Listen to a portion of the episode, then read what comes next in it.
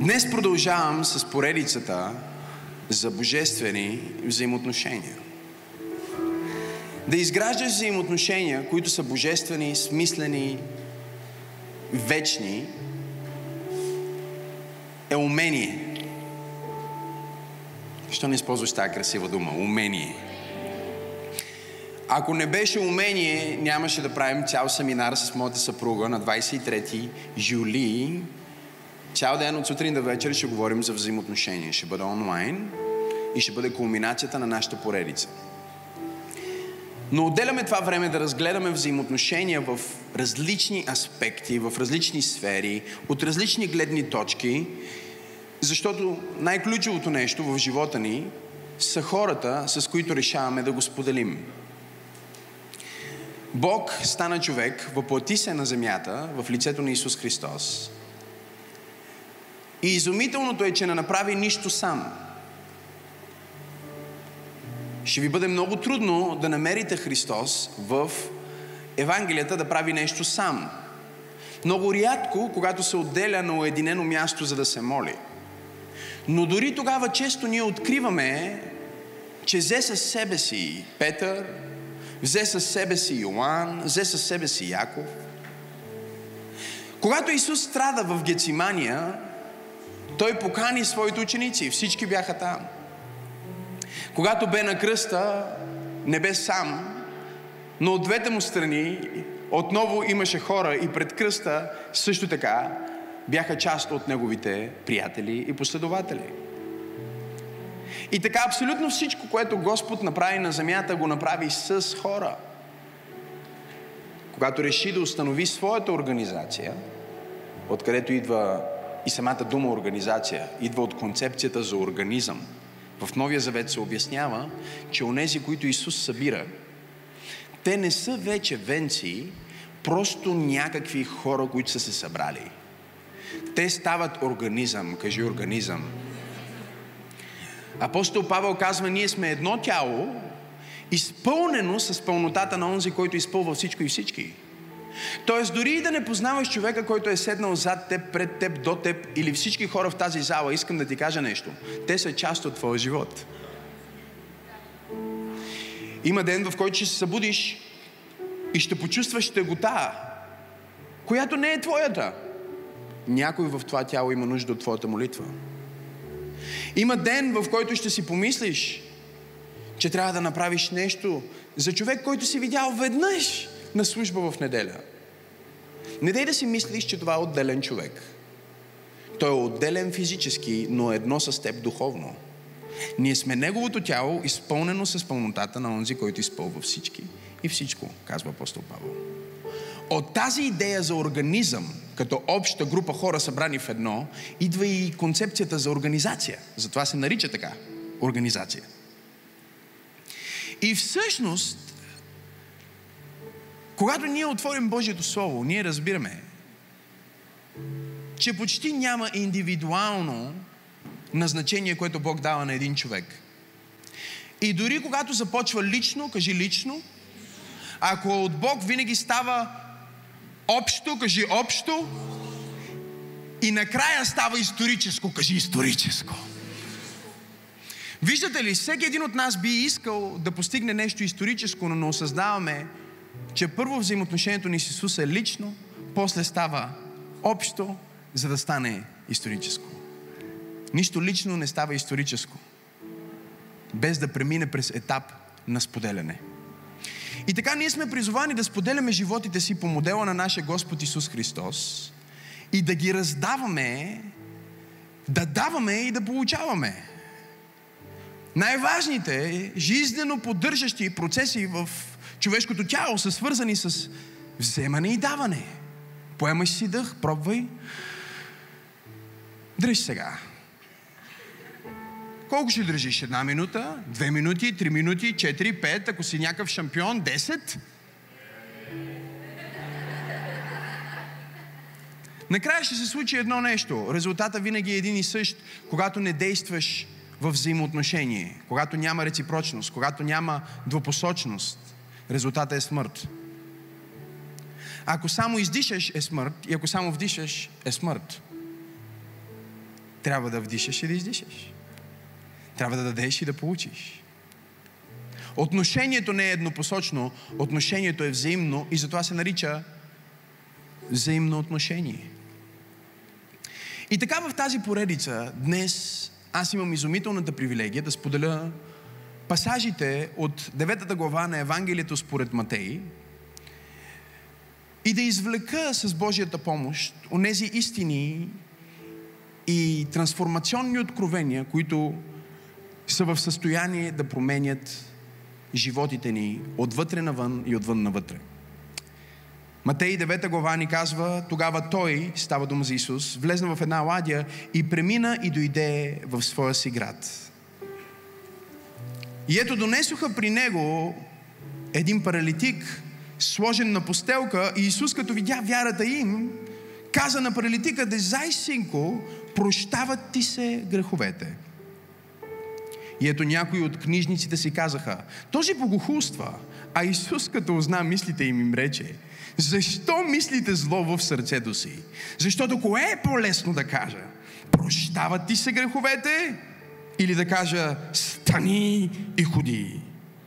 Но за да познаете, че човешкият син има власт на земята да прощава грехове, тогава казва на паралитика: стани, вдигни постелката си и иди у дома си. И той стана и отида у дома си. А множествата, като видяха това, страх ги обзе и прославиха Бога, който бе дал такава власт на човеците. Днес ви преподавам едно послание, което наричам истински приятели. Имаш ли такива? Татко, благодарим ти за Твоето Слово. Нека да излезне като чук и като огън и да трансформира животите на всеки слушател. В името на Исус и заедно казваме Амин. Намираме Господаря със своите приятели, със своите ученици, който отново е на път. Исус Христос, в който ние вярваме, не е статичен. Той не е спрял в някоя катедрала или храм-паметник. Той се движи. Исус се движи. Исус се движи. Той се движи и евангелист Матей преценява да ни каже, че той отива в своя си град. Той използва този термин своя град по много ревелаторен начин, защото се опитва да ни покаже, че града на Исус не е мястото, на което се е родил, а мястото, на което е приет. Той казва: отиде в своя си град, но тук не става дума за Назарет, тук не става дума за Витлеем.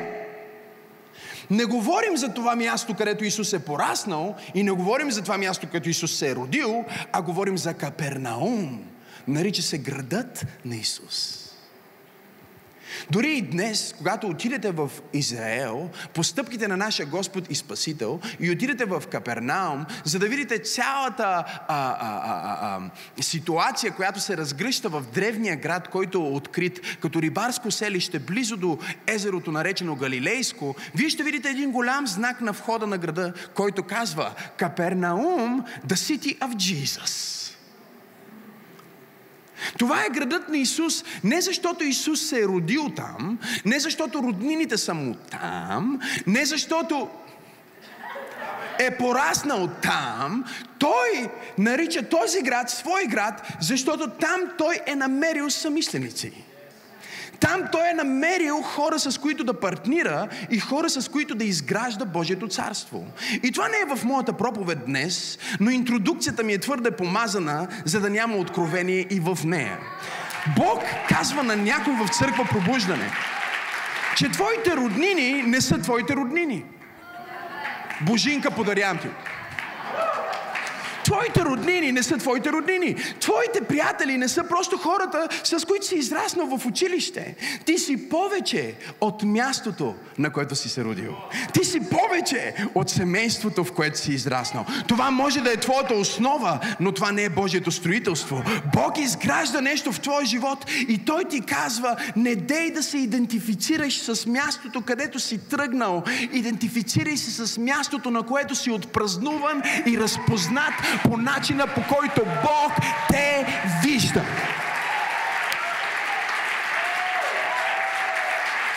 Господи, помогни ми да не удара с торнадо тая проповед, още преди да съм стигнал до заключението. Имам пет човека в тая църква, които разбират какво означава да не се идентифицираш с чичо ти, с леля ти, с баба ти, с хората, които те виждат като нашето момче. Той израсна с нас, той си един от нас. Капернаум е градът на Исус. Приятели, ама истински, ти имаш ли такива? Проблема много често е, че ние откриваме истинските приятели, които Бог ни изпраща далеч от мястото, на което сме се родили. Далеч от зоната си на комфорт и мястото, в което сме познати. Защото, за съжаление, твърде често познатото е пренебрегнато. Никой пророк не е приет в собствената си държава. Никой пророк не е отпразнуван, казва Божието Слово, в собствения си град. И когато Исус отиде в Назарет, където бе познаван, където бе... А, там бяха най-добрите му приятели от детството. Там бяха хората, с които игра, а, играл в футбол. Там бяха хората, с които играл на жмичка. Тук ли сте хора? Там бяха хората, които, които са правили заедно бели с него. О, Исус никога не е правил бели. Добре, правил е добри бели. Пастори, това го няма в Библията. Не дай да си мислиш, че няма нещо в Библията, което аз ти проповядвам. Чел съм тая Библия твърде много години. Ние имаме само един миг от живота на Исус като дете и в този миг Исус направи беля. За три са в храма и три дни майка му и баща му го търсиха. Минаха през всички катуни и каручки и комшии и роднини. И Библията казва, като го търсиха в техните познайници и роднини, не го намериха там. Току-що цитирах Библията. Знам, че си мислиш, че перифразирам, защото си казваш, не е възможно проповедта му да е толкова точна, но е толкова точна. Като го търси в своите, като го търсиха измежду своите познайници и роднини и не го намериха там, се върнаха в храма, а бяха на три дни път. Три дни търсиха Исус при брачерите. Три дни търсиха Исус при познатите. Три дни търсиха Исус при съучениците му. Три дни търсиха Исус при най-добрите му приятели от квартала и не го намериха там. Когато го намериха в храма, те го откриха в божествени взаимоотношения. Те го откриха на място, на което той се получаваше от Божието Слово.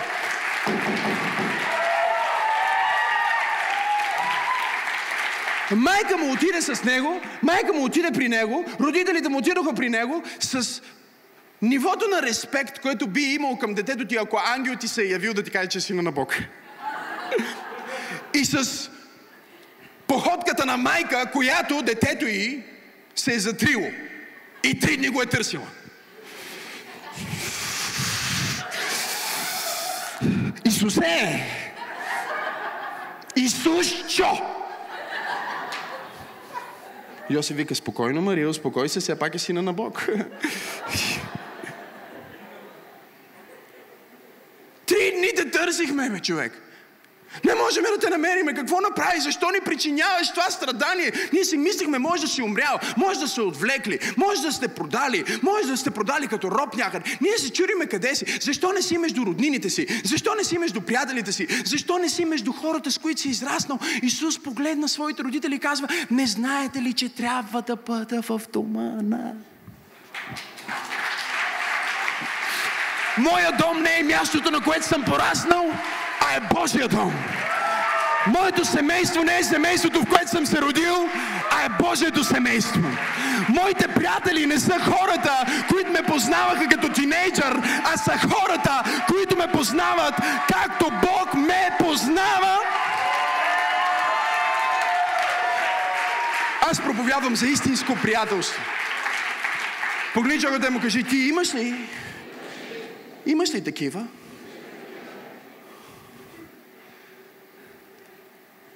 Матей казва, той влезна в своя си град. Мястото, с което Христос се идентифицира, е мястото, на което е приет и отпразнуван. И това не беше в моята проповед, интродукция или план да проповядвам днес. Но явно Бог иска да каже на някой в църква пробуждане. Не тей да се идентифицираш с мястото, на което те толерират. Идентифицирай се с мястото, на което си отпразнуван.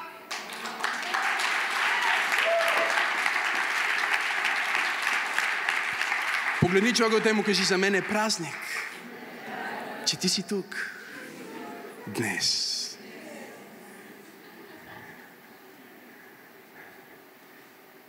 Там, където те го разпознаха, по начина, по който небето го разпозна, Христос направи своя дом. Той проповядва в къщата на някой. Най-вероятно става дума за къщата на тъщата на Петър. Тази къща, която има изключителна форма и лесно може да се запознае, да се види. Дори и днес, ако отидете в Капернаум с мен през ноември месец, когато ще ходим по стъпките на Исус Христос в Израел,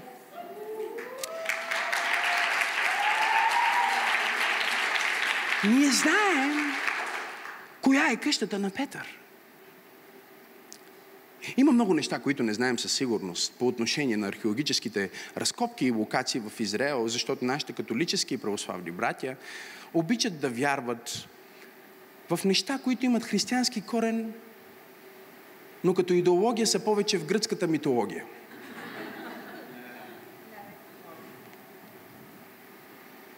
Наскоро в България имахме парченце от кръста на Господ Исус Христос.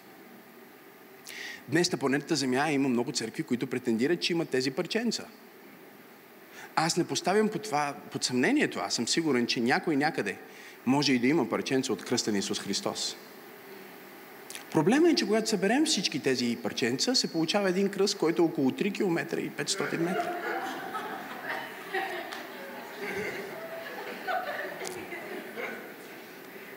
И заради такива неща, казва апостол Павел, се хули Божието име между езичниците. Защото вие се уповавате на камъни и пръчки и съчки, а не на силата на Всевишния Бог.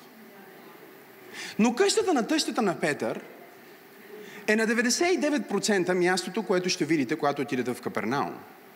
И причината да бъде така е, че Света Елена, майката на Константин, при нейното повярване е обикаляла всички тези места, по които нашия Господ е бил, за да интервюира хората и да пита къде се е случило това, къде се е случило другото, къде се е случило третото. Благодарение на нея ние знаем по-точното разположение. Но също така ние имаме древен документ, който разказва за това къде е къщата на Петър и как да я разпознаеш, защото тя е единствената различна в целия Капернаум. Тя е единствената къща, която е в формата на октагон. И така всеки, който отиде там, може като се направят разкопките да намери, че онова, което е писано, е онова, което е истинно и е вярно. Най-вероятно самата Света Елена е построила такава църква върху къщата на Петър, във формата на октагон, за да може да се разпознава, че там е било мястото. И там на това място, което не е много голямо, една стая, която сигурно не е много по-голяма от сцената. Знам, че вие обичате да си представяте Библията по начина, по който си я виждате, когато си представяте къща, си представяте вашата къща. Когато си представяте планина, мислите за Витоша, и когато мислите за море, мислите за Черно море. Това се нарича в теологията предварително разбиране, т.е. хората пристъпват към текста със своята представа за това каква е истината и интегрират своята представа в текста, вместо да интегрират текста в своята представа. Това е първи клас на теологията и основната грешка, която повечето християни правят, когато тълкуват Библията. И затова е важно да дойдете с мен в Израел през ноември месец, за да можете да разберете, когато се говори за планина, как изглежда една планина, и когато се говори за езеро, как изглежда езеро, и когато се говори за море, какво всъщност е това море. Но там, в тази малка стая, Исус Христос проповядва и хората са се нагъчкали там, не може да събере повече от седемдесет човека, които трябва да бъдат правостоящи и един до друг долепени. Сега ние сме сигурни, че службата на Исус Христос е била на максимум капацитет, защото всяка служба, на която Исус се появява, до ден днешен е така. Има хора, които днес казват, блаженно си мало стадо, нали? Използват пастори, използват този стих за това да се извинят, че тяхната църква е малка и празна. Но истината е, че ако Исус е реален в твоята църква, няма да се намери място хората да влезнат вътре. Ще трябва да имаш предварителна регистрация. Ще трябва хората да идват по-рано, ще трябва да идват на време, за да си намерят място по-близо до предните редове до Исус. Исус говори, но не е темата на цялата ми проповед, неговото пътуване и защо се нарича това място града на Исус. Интереса на читателя се възбужда, когато ние откриваме четирима приятели, които по някакъв начин са чули за изцелителното служение на Исус Христос. Те самите нямат нужда от изцеление. Или поне текста не ни показва те да са болни или в нужда. Но те си спомнят за някой техен приятел, който има нужда от изцеление. Когато говорим за божествени приятелства, е много важно да разберем, че Бог не иска ние да се събираме с хора, които имат същата болест като нас. Много често, поради его, гордост, и понеже повечето хора мислят, че техният вид темперамент е най-добрия, тяхната персоналност е баш правата. Имам ли хора в пробуждането си? Начина, по който те виждат света, е най-точния. Четях една книга миналата година, която се казва "Заобиколен от идиоти". И книгата разказва за това, как има много персоналности на планетата Земя, много видове хора и почти всеки вид си мисли, че другите са абсолютни идиоти. Защото те не разбират как той мисли, те не разбират неговите силни страни, те не разбират защо той вижда света по този начин. Ние обичаме да се разделяме на лагери и да се събираме с онези, които са като нас. Онези, които мислят като нас и, за съжаление, много често онези, които имат същите проблеми като нас.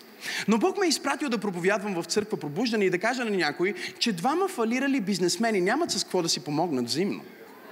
Те имат нужда от някой, който има това, което те нямат. Те имат нужда от някой, който има различна представа, различна перспектива, различна сила, който може всъщност да ги вдигне, когато са долу и да разчита на тях да бъде повдигнат, когато паднат. Аз проповядвам на някой в Църква Пробуждане, че истинските приятелства, божествените приятелства, много често се намират в противоположността, а не в онзи, който прилича на теб. Ние си а, говорим с пастор Тери вчера след а, службата. Тя ми казва, леле, какъв коментар направи за мен на вип коктейла след а, конференция Успех. Аз казах, какъв коментар направи за теб? И тя казва, направи коментар, че ако си бях намерила мъж, който е същия темперамент като мен и същата персоналност като мен, най-вероятно щяхме да сме си просто да си живеем спокойно в някое село. Аз си казах, а ти чули коментара, който преди това направих за себе си. И това също не е в моята проповед, но много често ние чуваме това, което хората казват за нас, но не чуваме това, което казват за себе си. Една от най-великите мислителки, писателки на нашето време се казва Майя Анджело и тя казва, когато някой ти каже нещо за себе си, повярвай му. Това е трудна работа, ма гледай да го направиш. И тя казва, да, спомних си. Казвам, какво казах? Тя каза, нещо от сорта, че ако жена ти е същата, била същата темперамент и персона като тебе, най-вероятно си щял да се застреляш в устата с пистолет. И аз си казах, Кое е по-добро според тебе? Да живееш спокойно на село или да се гръмнеш в устата с пистолет? Защо чуваш критиката към теб, а не чуваш критиката, която съм отправил към себе си? Това, което се опитвах да комуникирам, е, че слава на Бог, че сме различни. Слава на Бог, че аз съм по-бърза, ти си по-бавна. Слава на Бог, че аз съм по-грозничък, ти си по-готина мацка. Слава на Бог, че аз съм по-емоционален, а ти си по-балансирана. Защото когато ние имаме различни сили и различни слабости, ние можем да компенсираме и да си помагаме в момент на криза. Но когато ние имаме една и съща перспектива, едно и също мислене, едни и същи проблеми, една и съща мизерия, една и съща глупост, тогава няма кой да дигне падналия. Двама са по-добре от един, само когато тези двама са различни. Когато тези двама са еднакви, те са абсолютно безполезни и не могат да се подкрепят взаимно. Аз знаех, че няма да има бурен аплаус на тая част от проповедта.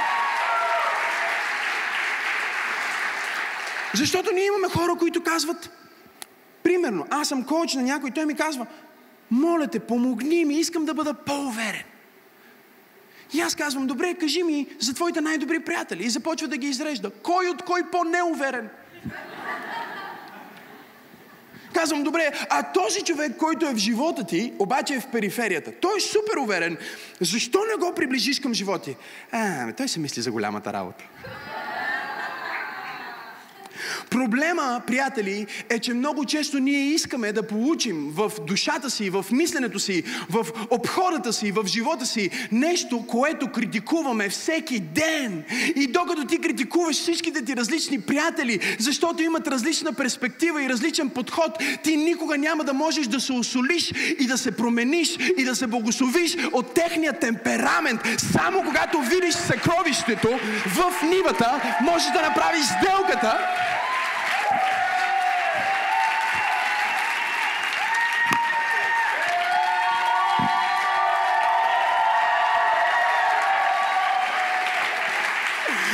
Аз проповядвам добре днес. Поглеждай човека, му кажи, бъди различен. Кажи му, бъди с различните. Същите приятели, които си имам последните двайсет години, ще ти дадат същите резултати. Искаш промяна на живота, трябва да си смениш контактите. Защото контактите ти много често са това, което те държи на едно и също ниво. Но слава на Бога за приятели, които имат сила, когато ти си слаб. Те са истински приятели, защото те се идентифицират с някой, който е парализиран. Виждаш ли, всеки може да бъде твой приятел, когато си мобилен.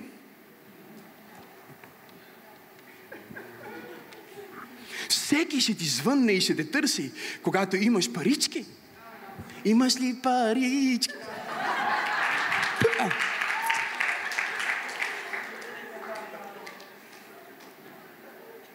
Всеки, всеки иска да си качи стори с теб, когато ти имаш повече последователи, за да, да, да можеш да го репостнеш.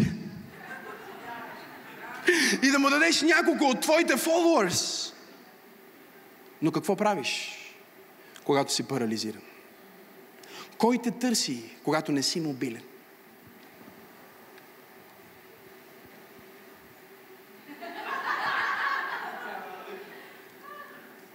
Кой ти казва, искам да направя нещо за теб, когато ти не можеш да направиш нищо за мен? Проблема ни много често в живота, приятели, е, че ние забравяме хората, които систематично, системно, постоянно са се грижили и са ни звъняли, когато сме били горе, когато сме били долу, когато някой ни търси, когато никой не ни търси. И те не са ни звъняли просто за да се идентифицират в, с нас. Защото нашите добри приятели не ни съжаляват. Те ни подкрепят. Аз казах, че нашите добри приятели не ни съжаляват. Те ни подкрепят. Аз казах, че нашите добри приятели не ни съжаляват. Те ни подкрепят. Боби Барбанист, излез за малко напред. Радо Кузманов, къде е? Тук ли е Радо? Ела за малко, ти си силен. Ела. Ела тук сега. Боби е парализиран. Лягай долу, брат. Сега Радо е негов приятел. И гледайте сега. Радо е страхотен, чуйте ме сега. Той е добър приятел, защото той казва, аз ще те носа. Надявам се да можеш. Леко с дънките.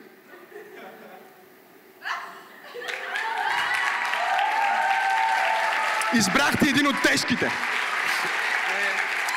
И сега гледай какъв е проблема обаче. Гледай сега. Питай го. Искаш ли да ти помогна? Да те заведа при Исус? И сега той му казва, абе знаеш ли, много ми е добре така, като ме носиш. Супер много ме утешаваш и ми помагаш. Благодаря ти. Ти си истински приятел. Моля тебе, дръж ме, носи ме, помогни ми. Аз нямам проблем да те вдигна, но не мога завинаги да те носа. Съжалението казва, дръж ме. О, Боже мой! Днес има помазание върху този проповедник. Съжалението казва, дръж ме. Вярата казва, пренеси ме. Вярата казва, аз сега не мога да се движа, но ако ти ми помогнеш, след малко аз ще мога да се движа и дори ще мога да си разменим ролите. Но имаш някои приятели в твоя живот, които са парализирани по свое желание. Те обичат някой да ги носи, те обичат някой да ги съжалява, те обичат някой да им помага. Имам някои отчаяни съпруги в Църква Пробуждане, които имат мъже, които се трябва, жена им да ги носи в молитва, жена им да ги покани на църква. Дори и човека с най-големите бицепси не може да те носи завинаги.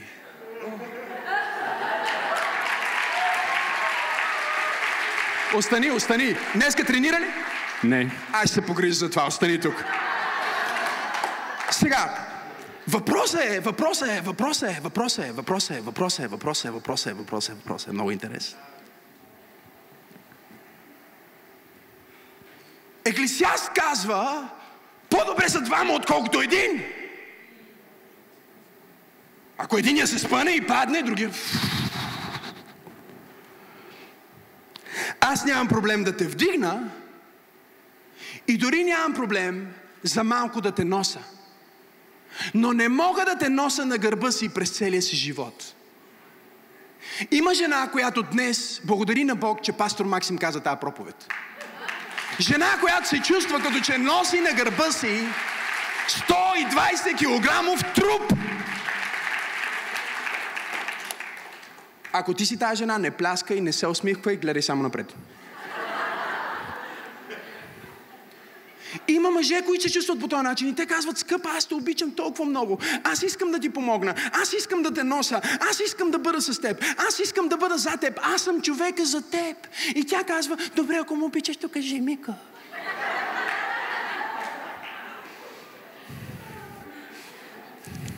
Човек трябва да използва активите, които има, нали? Да не е пасив. Ако ме обичаш, покажи ми го. Но си ти казваш, окей, ще ти помогна. Обаче тя продължава да не вярва в себе си. Тя продължава да се самосъжалява. Тоест тя не иска помощ, а иска съжаление. И истинските приятели могат да дадат, да дадат помощ. Но те не могат да ти дадат съжаление. Защото съжалението казва, носи ме цял живот. А помощта казва, аз знам, че ти не можеш да ме носиш завинаги. Аз знам, че ти не можеш да ме оправиш. И затова ти позволявам да ме заведеш при Исус. Има само един, който може да ме носи.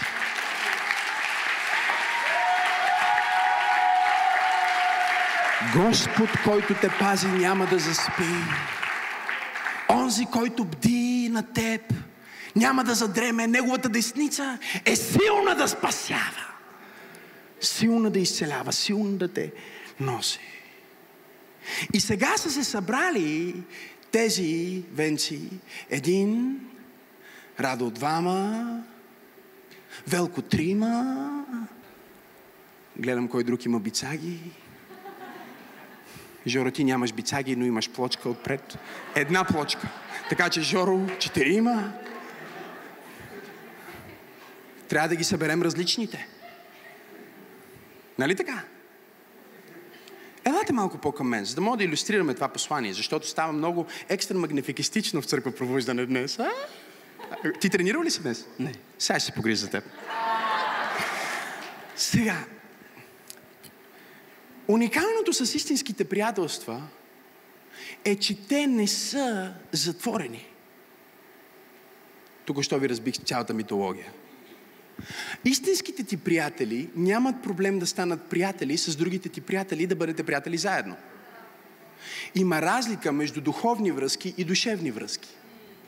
Има разлика между приятел, който е, ам, да използвам супер светски и объркан термин, за да мога да ви обясня, енергиен вампир. Пастор, ще го кажа в църква, защото някой ми каза този термин и си казвам, Господи, това го няма в Библията, обаче звучи правилно. Има хора, които всъщност те те свалят, те се държат все едно, ти си най-важен за тях, но те не го правят, защото искат да те носят, те не го правят, защото им пука за теб, а защото искат да те вкарат в една стаичка и да те захапат. И ти казват, ти си най-добрия, аз и ти сме дупе и кащи, никой друг не може да е между нас. И нещо повече, те се дразнат, Радо, когато ти излезнеш с венци. Разбирате ли? Има парализирани хора, които казват, абе, е, Радо, ти ми помагаше, вчера ме носеше, сега видях, пиеш кафе с венци и да ме покани.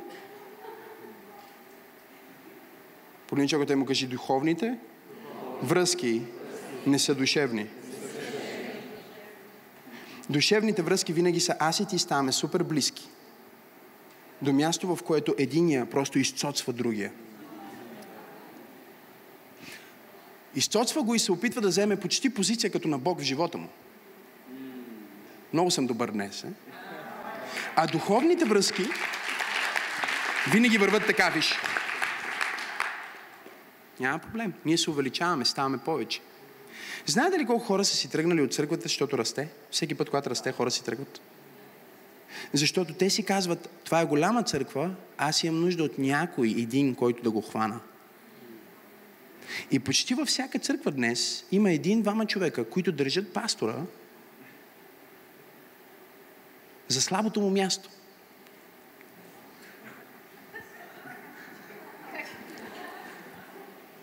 Те го държат за слабото му място и го контролират посредством душевни връзки. Те не са окей той да има нови приятелства, нови контакти, нови взаимоотношения, нови лидери. И е много важно в момента да не мислите само за приятелите ви, които са по този начин, но да мислите за себе си. Защото всеки един от нас има плът, която казва, оле, сега Радо, като е приятел с Венци, по-малко ли ми е приятел на мене? Радо сега, като обръща внимание на Венци, по-малко ли ми е приятел на мене? Бог не вижда нещата по този начин. Аз казах, че Бог не вижда нещата по този начин. Бог ни вижда като едно семейство, в което има по-малки и по-големи връзки, по-дълбоки и по-плитки приятелства, по-близки и по-далечни контакти, но всички са свързани от един. Те взеха своя парализиран приятел. Айде, замета го сега. Може от да. А, Жоре, бъди полезен, моля те. Знам, че ти е трудно. Ми ние там отпред, виж, отпред, отпред. Или трупчето ще държиш. Стойте, чакайте, не съм ви казал да ходите никъде. Къде отивате? Дръжте го, носете го. Сега разпределете си тежестта правилно. Да, да. Защото, вижте, истинските приятелства, истинските приятелства, дори когато са от Бог, са въпрос на организация. Нали? Това, че те са приятели и могат и са от Бог, е въпрос на организация. Сега това, което са направили в момента, е супер гадно, защото те знаят, Радо е с най-големите бицаги, дай да му сложиме най-тежката част на него.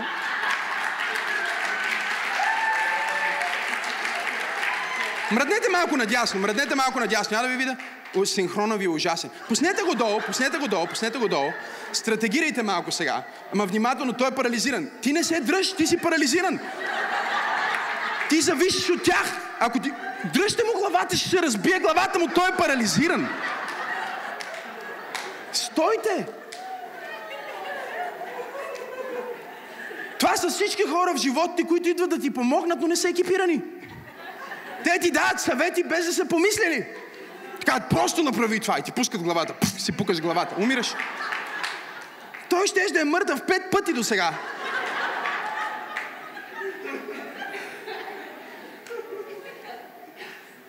Факта, че ние сме добронамерени,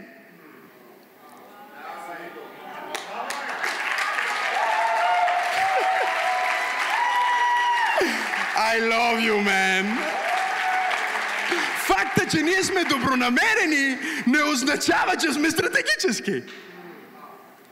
И понякога, ако не знаеш как да помогнеш на парализиран ти приятел, не го пипаш, вземеш да го отрепеш.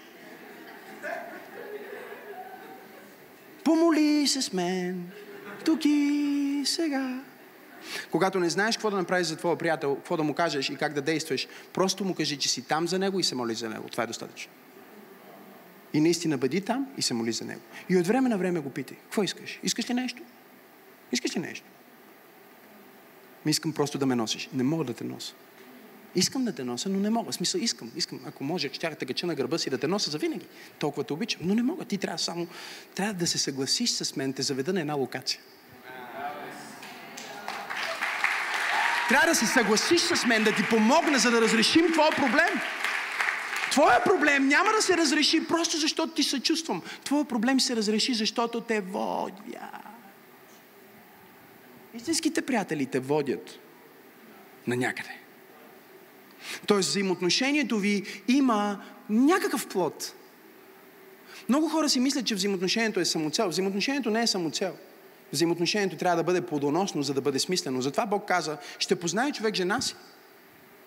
Тук ли сте, хора? И когато познаеш жена ти, тя ще роди. С други думи, всеки път, когато има дълбоко познаване, нещо се ражда. Ако нищо не се ражда от това приятелство, значи това приятелство е безсмислено. Тихо в тази конгрешанска църква. Ако нищо не се ражда от това взаимоотношение, значи има някакъв проблем в това взаимоотношение. Някой е импотентен. И във взаимоотношенията ти не си импотентен, защото си а, болен от болест на тялото, а защото си болен от болест на душата. И най-често тази болест е самосъжаление. Всеки път, когато имаш някой, който се самосъжалява в едно взаимоотношение, взаимоотношението става безплодно. Всеки път, когато имаш някой, който играе жертва в едно взаимоотношение, взаимоотношението става безплодно. Трябва ти двама, трима, четирима човека в твоя живот, които не играят жертва, които не са импотентни духовно, които вярват в себе си и вярват в теб. Хора, които може да са немобилни в момента, но аз ви гарантирам, че те искаха неговото съгласие да го заведат до Исус. И той им даде своето съгласие. Защото никой не може да те заведе в разрешението на сила. На сила можеш да вземеш, но не можеш да дадеш. Ръкопляскай, ако това е най-доброто получение, което си чува през живота. И сега гледай какво става. Истинските приятелства, те са в решението, те са в стратегията, те са готови да те носят, ма не завинаги, те те носят към конкретно място, те не те носят в съжаление. Истинските приятелства са готови да те положат в краката на Исус. Те не те свързват със себе си. Стана тихо от тази конгрешанска капела. Те те свързват с Исус. Ако, ако почна да ви изреждам хората, които са ми казвали, ти си промени ми живота, ти си вау, ти си вау, аз винаги им казвам, Бог го прави. Аз съм инструмента, но Бог го прави. И нека ти кажа нещо повече. Говорих си с Тим Стори, вечеряхме в един невероятен ресторант в Майами, когато за първи път имахме шанс да вечеряме. Ние станахме приятели онлайн, преди да се видим на живо. И отидохме в този ресторант в Майами и ние за първи път излизаме заедно. И бяхме с едно двама еднакви братия, двама братия, които са просто в различни поколения. Това е причината да сме приятели. Не знам дали вие следвате. Защото ако бяхме на едни и същи години, нямаше да съм приятел с Тим Стори. Има достатъчно дистанция във времето, за да бъдем приятели, въпреки че сме еднакви, и той да ми каже къде е сгрешил от гледна точка на някой, който е минал по пътя. Бутни човека до тебе му кажи, има неща, които идват само с време. И ние се срещаме, отиваме на вечеря и аз му казвам: виж, Тим, искам просто да ти кажа колко съм благодарен. Ти промени живота ми. Наистина, Бог чрез те промени живота ми. Искам да те почита за това. Искам да ти дам това дарение, искам да те заведа на тази вечеря, искам да ти обърна това специално внимание, просто да ти кажа колко много значиш за мен. И той ми каза: знаеш ли, Максим, благодаря ти. Но нека да добавя нещо. Аз не промених живота ти. Ти промени живота ти. Много хора са слушали моите проповеди, ама не са направили нищо. Милиони хора са чели моите книги, ама не са направили нищо. Ти не си тук на вечеря с мен заради мен. Ти си тук на вечеря заради теб.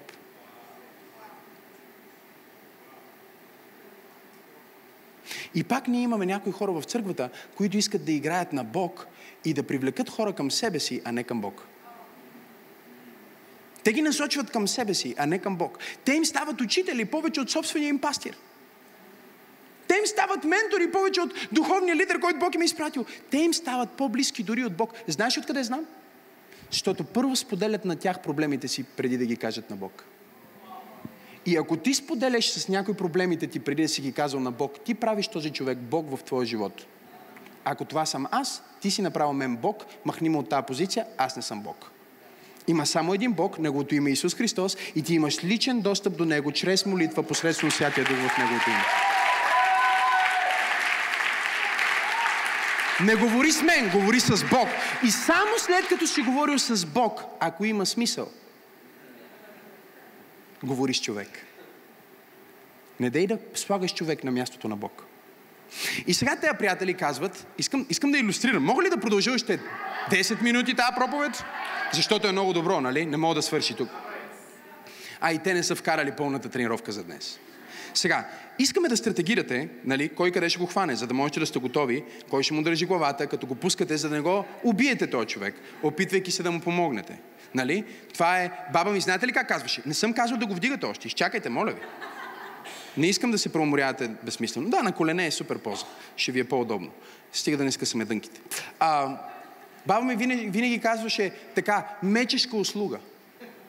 Чули сте тази приказка? Много имаш приятели, които са такива. И проблема понякога не е в тях, а проблема е, че ти им разрешаваш те да ти направят услуга. Докато ти играеш жертва, винаги ще има някой да те прецака. Винаги ще има някой, който да ти е виновен. Истината е, че и двете страни са задоволени. Единият е задоволен, защото е избягал от отговорността. А другият е задоволен, защото е пробвал нещо, което още не е пробвал върху себе си, върху някой друг. Знаете ли, аз вярвам, че те го заведоха при Исус, защото те бяха ходили при Исус. Те знаеха пътя до мястото, на което Исус беше. И не можеш да заведеш някой на място, на което ти самия не си бил. Не можеш да го водиш по път, по който ти самия не си минал. Първо мини пътя за себе си и след това кажи на човека как да стигне до там. Библията казва: мнозина се навъдиха учители да стават, като не знаят, че за онези, които преподават, осъждението е по-голямо. И трупът, казва, жар на главата си. Така че стратегирайте. Това е нещо стратегически важно. Вие искате да помогнете на вашия приятел. Вие сте истински приятели, защото ще го заведете до Исус, защото не го съжалявате, защото ще му помогнете за нужния период, защото сте готови да го носите. Вие сте истински приятели, защото сте мислили качествено за това как да му бъдете полезни. Вие не действате от порив, а действате от любов. Порива е поход и винаги е себичен. Любовта е стратегия и винаги е насочена навън. Сега те казват, че го заведем при Исус, защото видяхме, че Исус изцелява, Исус поправя хора. Истинските приятелства винаги те водят към Исус, те са свързани с Исус и всички приятелства, които са извън Исус, е трудно да бъдат дълбоки. Могат да бъдат за период, за момент, за ден, за два, за пет, но ако Исус не е в центъра, всичко се разгръща и всичко отива в своята собствена посока, теглено от силата на света. Точно заради това, когато Христос умря, Той избра стратегически тази смърт, кръстна смърт, защото в кръстната смърт се застава в ето такава поза. Има две страни на кръста. Едната е хоризонталната и другата е хоризонталната и другата е вертикалната. И обичайното нещо е, че в кръста ние имаме първо вертикала, нали така? отдолу нагоре, правата линия, вертикалната линия, на която се закача хоризонталния стъп, където се разпънати ръцете. С други думи, в кръста на Исус ни се разкрива нещо стратегическо. Той казва, факта, че аз оправих взаимоотношенията между земята и небето. Факта, че аз оправих взаимоотношението на човека с Бог, дава възможност взаимоотношението на човек с човек.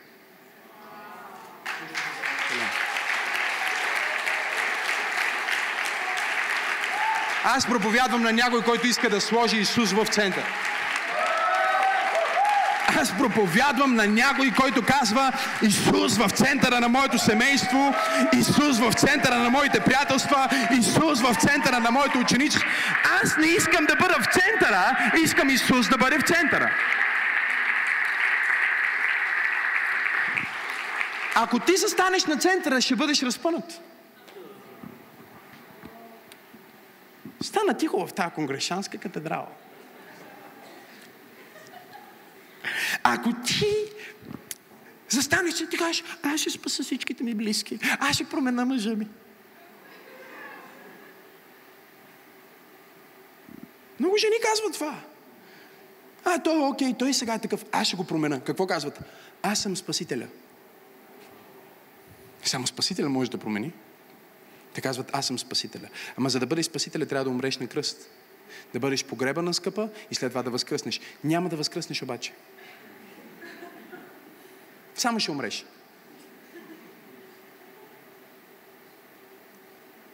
Възкресението е обещано на онези, които не умират за другия, а умират за себе си. Когато ти умреш за аза, и тогава умреш за другия, ще възкръснеш от мъртвите. Но ако ти умреш за другия, преди да си убил аза, аза ти ще държи в гроба. И сега те стоят и стратегират. Как ще го хванеме, как ще го дигнеме, как ще му държиме главата, как ще го заведеме до Исус. И те го вдигат и тръгват. Тръгват към Исус. Вижте сега какво ви соча. Те тръгват към мястото, където Исус. Тръгват към Исус.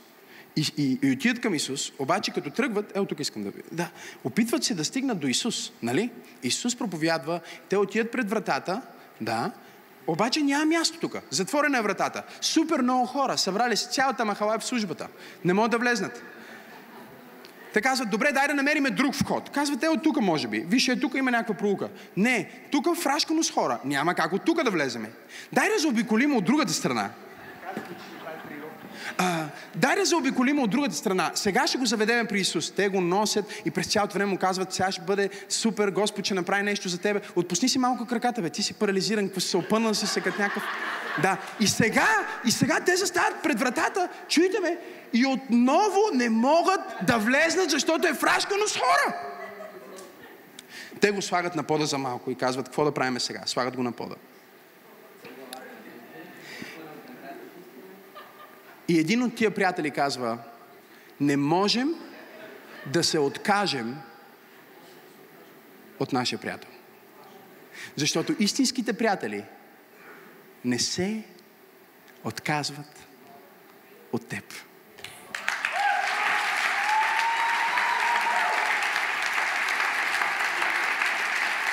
Те не казват, о, пробвахме от тук, пробвахме от там, пробвахме от този вход, пробвахме по този начин. Разбирате ли, че днес ние имаме проблем във взаимоотношенията, семейни и всякакви, защото хората са се научили да се отказват. Днес някой казва, а, мъжа ми, ми пробвахме психотерапевт, пробвахме лайф коуч, пробвахме да ходиме половин път в църква пробуждане. Отидохме за половин служба и не ни се промениха семейните отношения и затова ние ще се разделим и ще се откажем. И внимавай всеки път, когато множество врати се затварят пред лицето ти, да не се откажеш. Защото всяка затворена врата пред лицето ти и всеки човек, който ти казва, че няма място за тебе и всеки път, когато ти усетиш, че няма как да станат нещата, е изпитание изпратено от лицето на Бог към теб, за да види дали ти се квалифицираш да преживееш чудотворната сила на Исус Христос. Аз съм дошъл да проповядвам на църква пробуждане и да кажа, не се отказвай. Затворената врата не е потвърждение, че няма да стане, а изпитание дали ти ще вярваш на Бог до последния момент. Имам ли пет човека в църква пробуждане, които казват: аз ще вярвам на Бог, дори когато всяка врата изглежда затворена? Викай, ако това си... Няма да се откаже от този брак. Няма да се откаже от това взаимоотношение. Няма да се откаже от тази църква. Единственият повод, по който те биха могли да се откажат от него, е ако той им каже.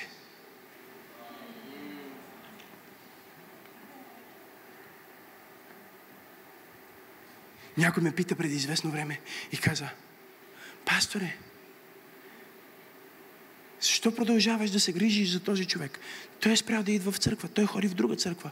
Ти продължаваш да те грижа за него, да се молиш за него. Защо му обръщаш внимание?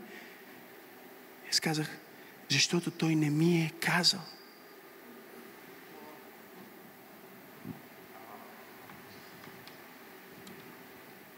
Той не ми е казал. Когато той ми каже, тогава аз ще го пусна. Защо? Защото аз не го нося по моя собствена преценка. Венци, ще им помогнеш и някой ще смени Венци. Някой, който има мускули. Дани, ти ще трябват мускули, брат. Бързо излез да смениш Венци.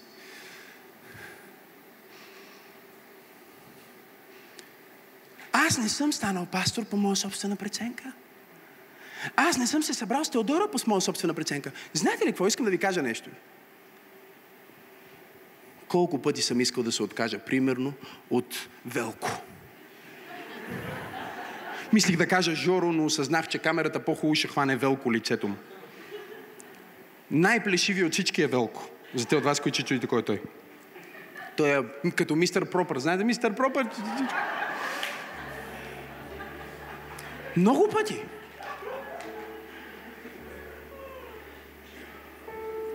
Нещо ми издразнило, викам: а, я да си гледа работата, ще се откажа от него.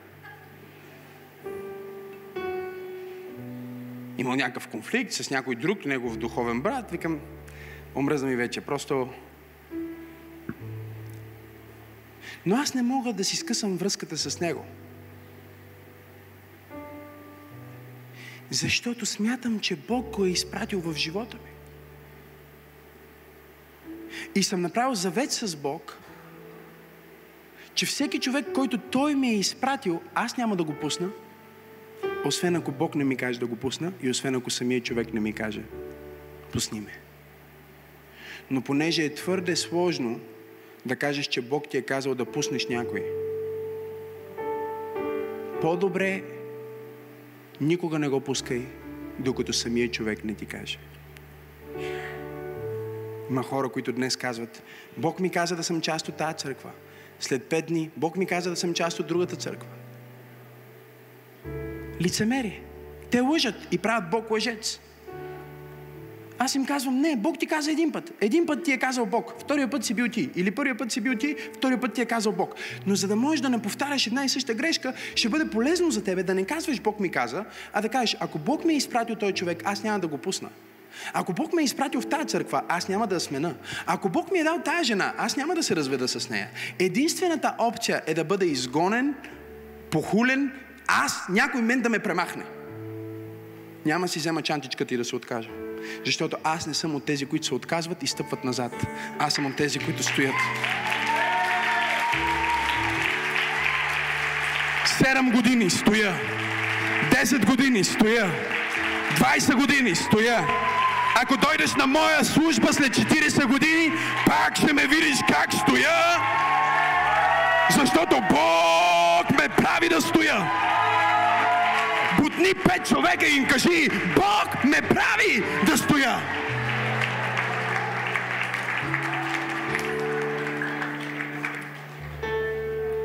Много хора лековато взимат тия неща. Лековато. Те имат най-добър приятел, който Бог ги е запознал, и изкъсват връзката си с него. Аз наблюдавам такива неща, които правят християните, и не мога да повярвам, че го правят. Те Те пресичат съдбата, която Бог е сложил за върху живота им. Ето така, ето така. Продават си първородството за паница лещ. Ето така.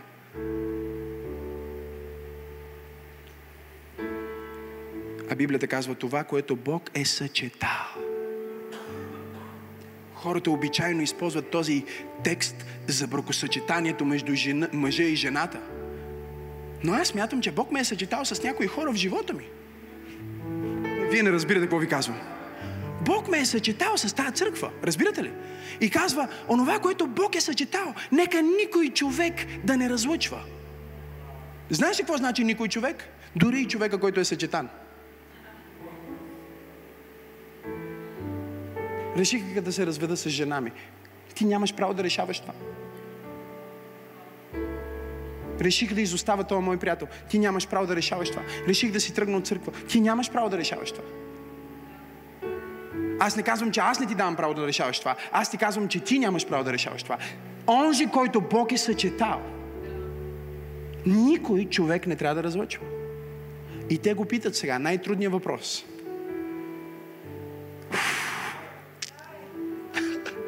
Усещам торнадо, което ще удари тази църква след три минути.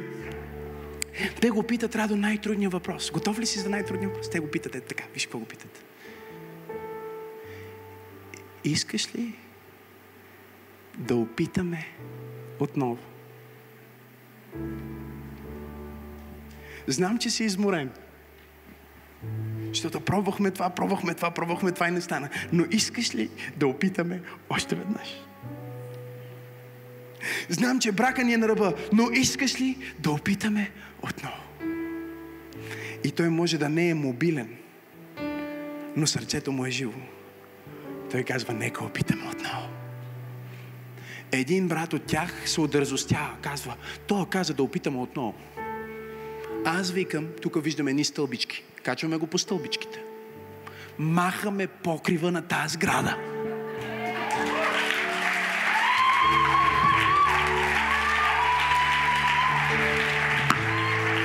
Аз говоря за истински приятели. Аз говоря за откачени приятели. Аз говоря за приятели, които са готови да премахнат онова, което стои между Исус и теб. Единия вика, чакай, чакай, чакай. Единия вика, махаме покрива на сградата. Другия вика, ти знаеш колко струва един покрив, бе? Третия вика, аз ще платя разходите по поправката. Четвъртия вика, аз ще изпратя хората. Всички ние ще поемем отговорност. Аз проповядвам за истинска църква. Аз проповядвам на истински хора. Те не казват, ако Исус искаше, щеше да ни обърне внимание. Ако Бог иска да ме изцели, защо съм болен? Ако трябваше да бъда в пробуждане, защо не ме пуснаха да влезна в службата? Защо не ме поканиха на групата? Защо не ми се обадиха за рождения ден? Не, те казват, това не е лична отговорност на Исус. Това е общата ни отговорност. Ние заедно ще вземем нашия брат. Ние заедно ще вземем нашата сестра. Ние заедно ще привдигнем парализирания. Ние заедно ще махнем онова, което стои между теб и Исус и ще те спуснем в краката на Спасителя. О, хайде, викай, ако това си ти. Ръкопляскай, ако това си ти. И сега те го спускат. Те го спускат. Те го спускат. И застават до него. Точно по начина, по който сте. Харесва ми. Застават до него. Слагат го в краката на Исус. Тъщата на Петър не усеща Божието присъствие, усеща гнева. Махнаха ми покрива. Хората са покрити в прах и кал и слама. Защото това, което стои между теб и Исус, е покрива. Покрива в техни дни не е балмит или там, какви бяха другите. Тондах. Покрива се е правил от изсъхнала слама и дървета и се е запечатвал с кал. Те казаха, цялата тая кал, цялата мръсотия, която стои между теб и Исус, Цялата тази слама, преходните неща, битовите неща, които изгарят. Апостол Павел казва, ако служението на някой е било временно, той е като слама. Те махнаха кълта. Те махнаха сламата. Те махнаха човешкото. И под човешкото се видя божественото. Готови ли сте да ви шокирам? В нивата се намери съкровището. Но те трябваше да махнат покрива, за да се види съкровището. Вижте какво казва стиха, изведете го на екран. Исус ни им каза: защо разбихте покрива? Те го донесоха при него, и сложен на постелка. Исус, като видя вярата им. Внимавайте сега какво казва тук. Казва ни, паралитика беше изгубил вяра.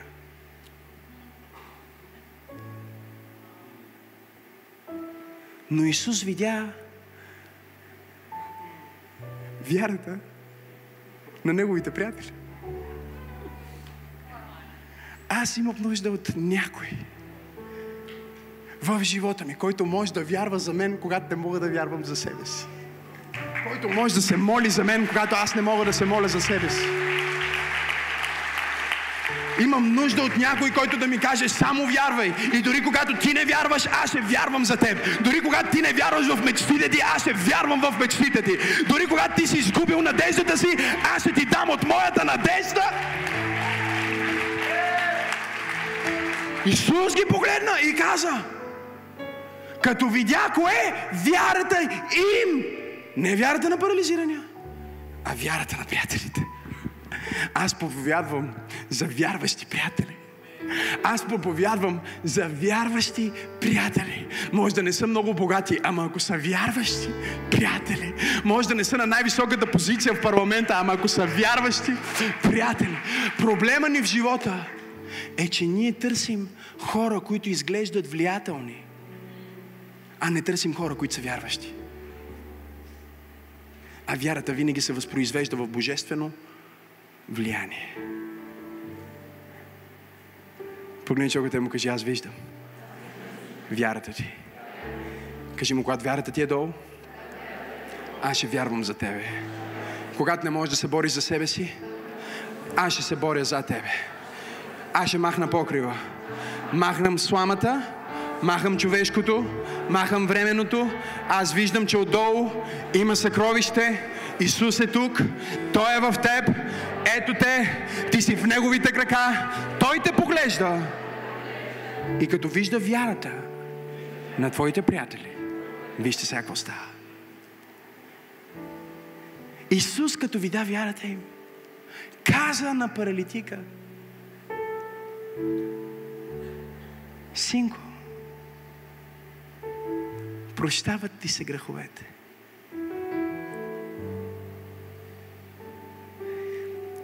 Ти не си парализиран, защото не можеш.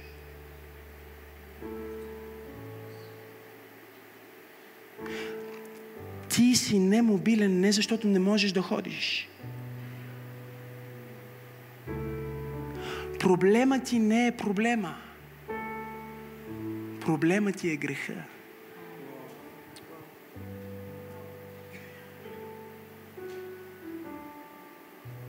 Синко, прощавам ти греховете.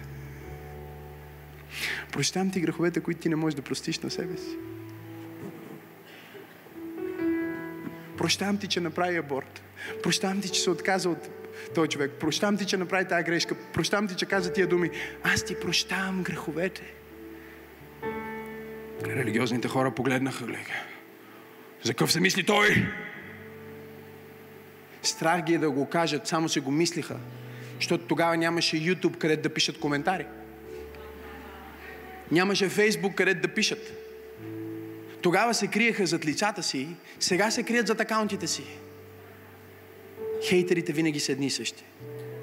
От поколение в поколение ще ги има. В метавърс ще ги има. Ако човешката цивилизация се разклони на друга планета, и там ще ги има. Но те никога не смеят да те погледнат в очите.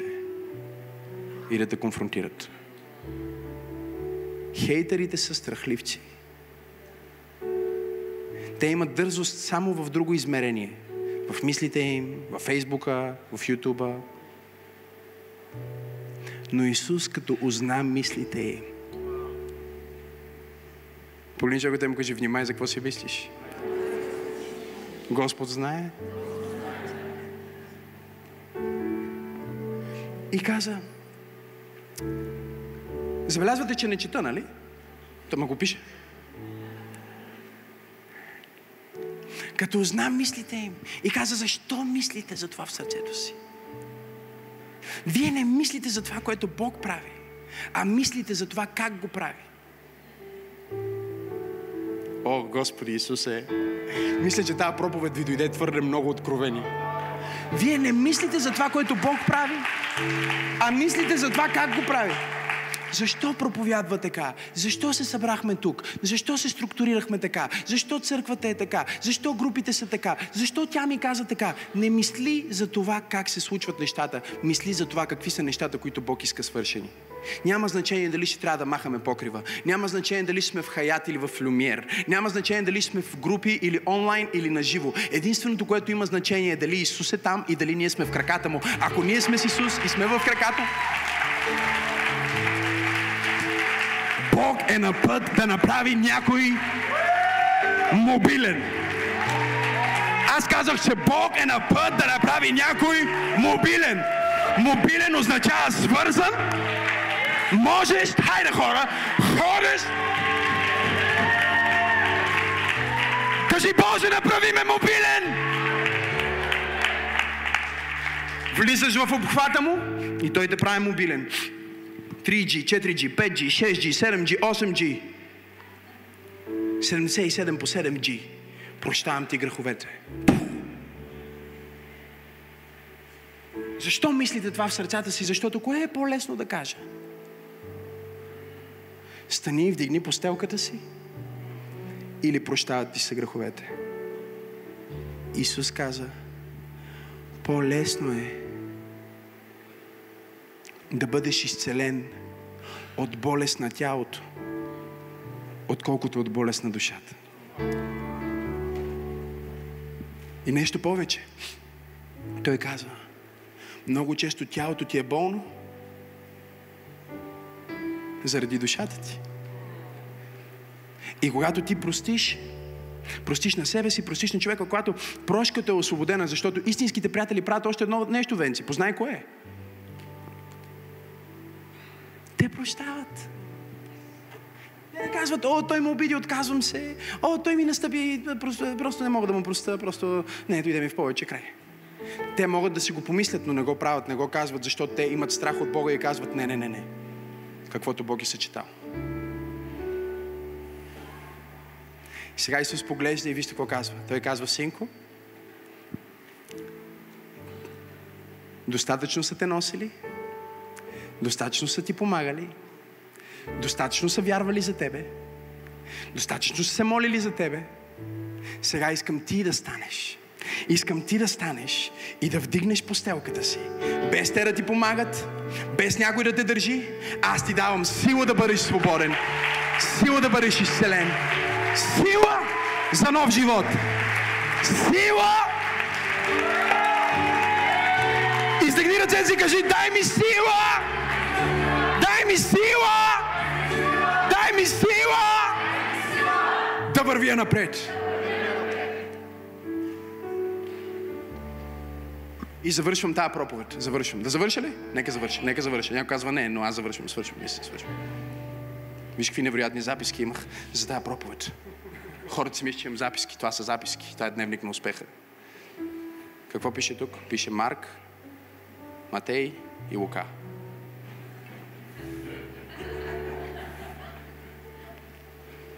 Някой казва, откъде идва. Бог ти говори в момента.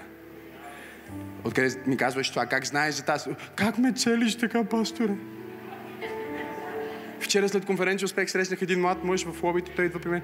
Само искам да ви поздравя, господин Асенов. Аз съм вярващ, слушам вашите проповеди. Тук съм с компанията, за която работя, командирован, и просто исках да дойда и да ви благодаря. Просто понякога толкова пъти ме целите в една проповед. Гледам ви онлайн и всеки път все едно говорите на мен. Бог ти говори в момента. Той ти говори за истински приятелства. Ето заключението и откровението, което хората получиха от всичко, което се случи.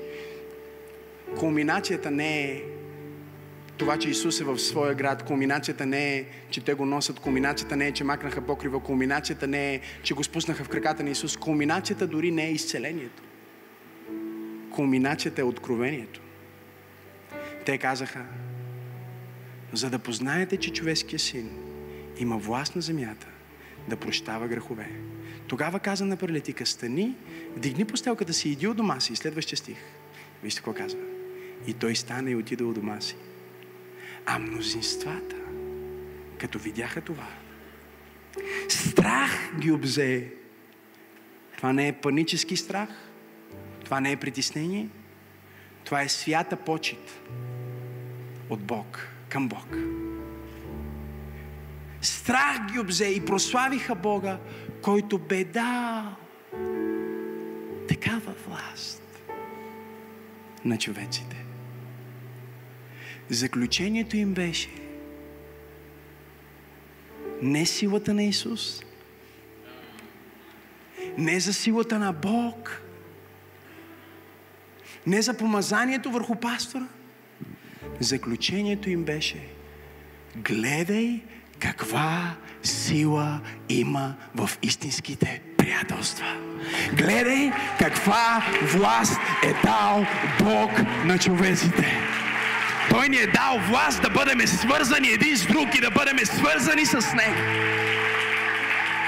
О, аз имам нужда от пет човека в Църква Пробуждане, които могат да дадат слава на Бог за тази власт. Да имаш божествени взаимоотношения. Власт означава правото да употребиш сила. Някой може да има сила, но да няма власт. На едно футболно игрище има двадесет и двама играча. Могат да бъдат от най-великите отбори на планетата Земя. Всеки един от тези футболисти има повече пари, по-голяма известност и повече физическа сила. Но има само един главен съдия. И той е единствения, който има правото да използва силата, да изгони някой от игрището. Да каже кое е вярно и кое не е. Кое е фал. Той е съдията. И сега ни се казва: Бог ни даде власт. Правото да използваме Неговата сила. За какво ще използваме? Да изграждаме истински взаимоотношения. За какво ще използваме? Да бъдем истински приятели. За какво ще използваме? Да дигнеме немощните ни братя и да ги занесем на църква, да ги занесем в краката на Исус, да ги занесем в атмосферата на Божието Слово и да кажем: няма значение как ще стане. Няма значение как ще стане. Няма значение колко затворени врати ще има в лицето ми. Няма значение колко хора ще ми кажат, че е невъзможно. Няма значение колко ще ми струва тоя покрив. Аз имам власт! Имам власт да те занеса в краката на Исус. Имам власт да променя живота ти. Имам власт да те доближа до Бог.